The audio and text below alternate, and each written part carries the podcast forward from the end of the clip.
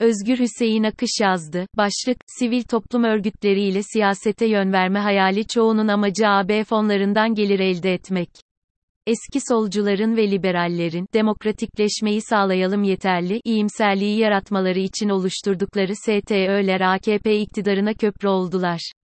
Büyük iddialar ile kurulan derneklerin Türkiye'de edindikleri amaç bir elin parmağını geçmeyecek istisnaları dışında AB başta olmak üzere projeleriyle kurumlardan fonlanıp gelir elde etmek. Ortaya çıkış süreçleri ise başka bir ihtiyacın sonucuydu. Programların, tüzüklerin kuruluş ilkelerin amaç olarak kamuoyu ile paylaşılması iddialı hak arama beyanı gerçek dışıdır.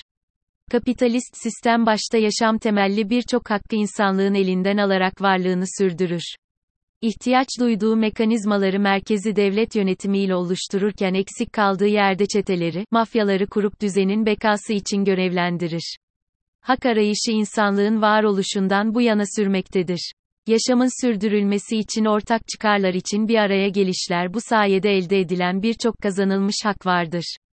İktidardaki sınıfların bu birlikteliği bozucu birçok araç geliştirmesi bunlardan birisinin de STÖ'ler olması liberal restorasyon hayalini diri tutmak için Avrupa'da kullanışlı bir araç olarak görev üstlenmiştir.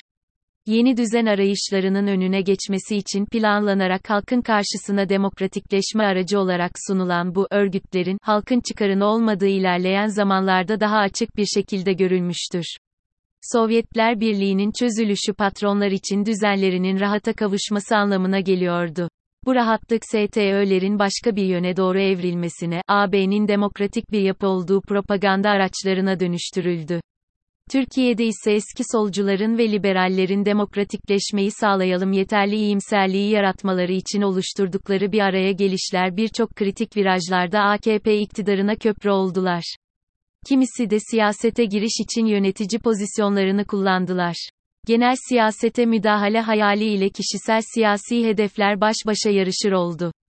Piyasacılığın her yerde oluşu bu alanı da sektöre dönüştürmüş dernek yöneticileri de şirket yöneticileri kıvamına gelmiştir. Sektöre özel bir anlam atfetmek yerine bunun bilinciyle buralara yaklaşmak sol siyaset için faydalı olacaktır. Sosyalistler için, demokratik kitle örgütleri, dönemsel olarak tartışmayı hak eden bir başlık iken bugün için bütün önemini yitirmiştir.